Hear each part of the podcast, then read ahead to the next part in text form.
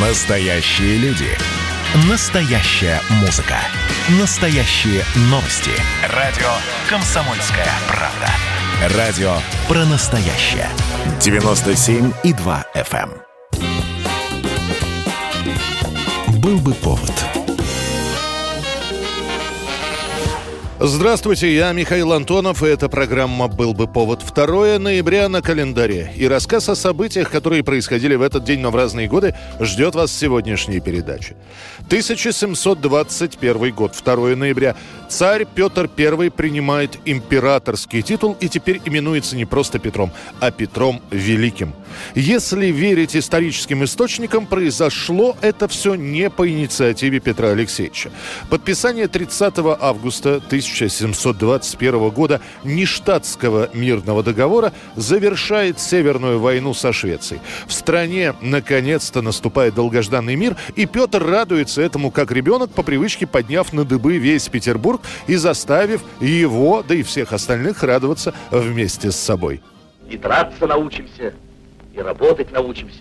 Поймем голландцев, англичан, заводить у нас искусство и науки. Своих чертей заставлю ерша хвостом вперед хватать. Награды и регалии за успешную Викторию сыпятся на соратников Петра I, как из рога изобилия. Царь решил отметить всех причастных к этому событию, но закономерно возник вопрос, а как самого Петра наградить? Разговоры об этом идут в окружении царя, а после со своей проповедью выступает архиепископ Феофан. В своей речи он описал все знаменитые дела царя, за которые он достоин называться отцом Отечества, императором и великим. Вслед за этим к царю подошли сенаторы и канцлер граф Головкин обращается к Петру Алексеевичу с просьбой принять титул отца Отечества Петра Великого, императора Всероссийского. В ответном слове Петр скажет Надеясь на мир, не надлежит ослабевать в воинском деле, дабы с нами так не сталось, как с монархией греческую.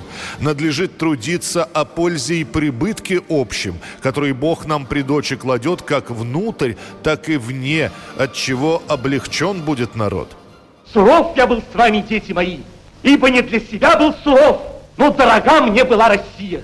Завершается и ответная речь Петра, и все торжественные мероприятия залпами сотен пушек с крепостей и множество галер на Неве. Так Россия становится империей, а русский царь – императором.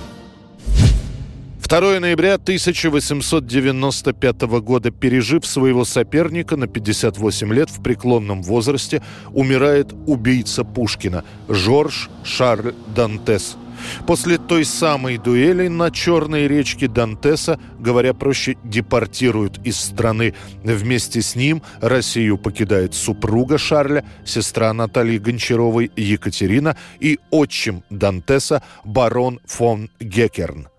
Присягал служить России верой и правдой, а сам? Ты же убийца. Я не присягал России, я присягал только служить. Александр Петрович, это правда. Присяга была учинена на верность службе, а не России. Екатерина больше никогда не будет общаться с сестрой, с Натальей Гончаровой.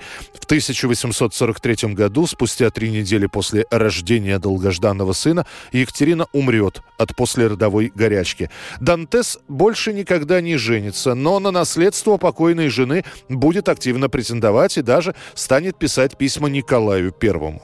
Покинув Россию, Дантес осядет в Австрии, но после смерти супруги он снова переедет и сделает неплохую политическую карьеру. Дантеса выберут членом Генерального совета Департамента Верхнего Рейна, а позже мэром. А Наполеон III вообще присвоит Дантесу звание пожизненного сенатора. По рассказу внука Шарля Дантеса, Луи Метмана, его дед был вполне доволен своей судьбой и впоследствии не раз говорил, что только вынужденному из-за дуэли отъезду из России он обязан своей блестящей политической карьеры. Что не будь этого несчастного поединка, его ждало бы незавидное будущее командира полка где-нибудь в русской провинции с большой семьей и недостаточными средствами. Итак, Дантес умрет в окружении родных в возрасте 83 лет, но даже французские газеты в своих некрологах назовут Дантеса убийцей поэта. Практически не упомянув его политические успехи. 2 ноября 1923 года создается Объединенное государственное политическое управление, сокращенно АГПУ. Это новая организация при Совете народных комиссаров СССР, в задачи которого входит объединение усилий республиканских ГПУ в борьбе со шпионажем и контрреволюцией. Начальником ОГПУ становится Феликс Дзержинский. Так как новая организация считается правоприемницей ВЧК, то вполне логично логично, что и возглавлять ее должен отец-основатель чрезвычайной комиссии. ОГПУ поручается подавлять контрреволюцию во всех ее проявлениях. Например, в подчинении у организации находятся специальные отряды для подавления общественных беспорядков и борьбы с бандитизмом.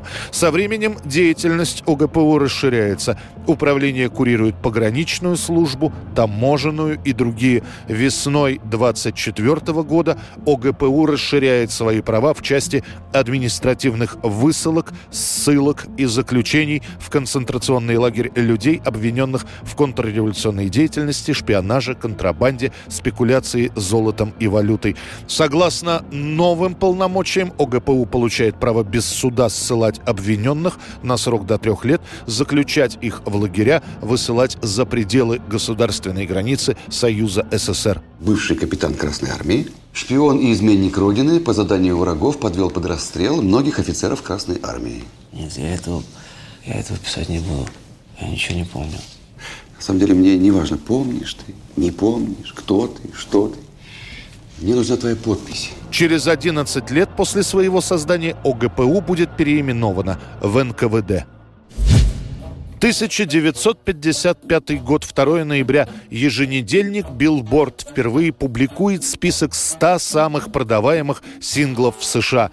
Изначально «Billboard» — это издание, посвященное в целом индустрии развлечений. Можно на страницах журнала прочитать и статьи про цирк, и про варьете, и про серьезные театральные постановки. Однако уже перед началом Второй мировой войны становится понятно, объять необъятное не получится. И кино развивается, и пластинки штампуются сотнями. Поэтому решено сконцентрироваться все-таки именно на музыкальных пристрастиях американской публики. Первый свой хит-парад, первую таблицу Билборд публикует после опроса крупнейших магазинов, торгующих пластинками. Собирается эта информация в течение практически всего 1955 года и за полтора месяца до Рождества читателям показывают результаты. Как окажется, самая популярная на тот момент композиция «Рок вокруг часов» Билла Хейли и ансамбля «Кометы» занимает по потребительскому спросу лишь второе место, а звезда тех времен Фрэнк Синатра и вовсе на 14-й позиции. Самым продаваемым синглом образца 1955 года окажется даже не песня, а инструментальная композиция в исполнении оркестра под руководством кубинского композитора и дирижера Переса Прада. Называется эта вещь «Розовая вишня и белый яблоневый цвет». Это была программа «Был бы повод» и рассказ о событиях, которые происходили в этот день, но в разные годы. Очередной выпуск завтра. В студии был Михаил Антонов. До встречи. «Был бы повод»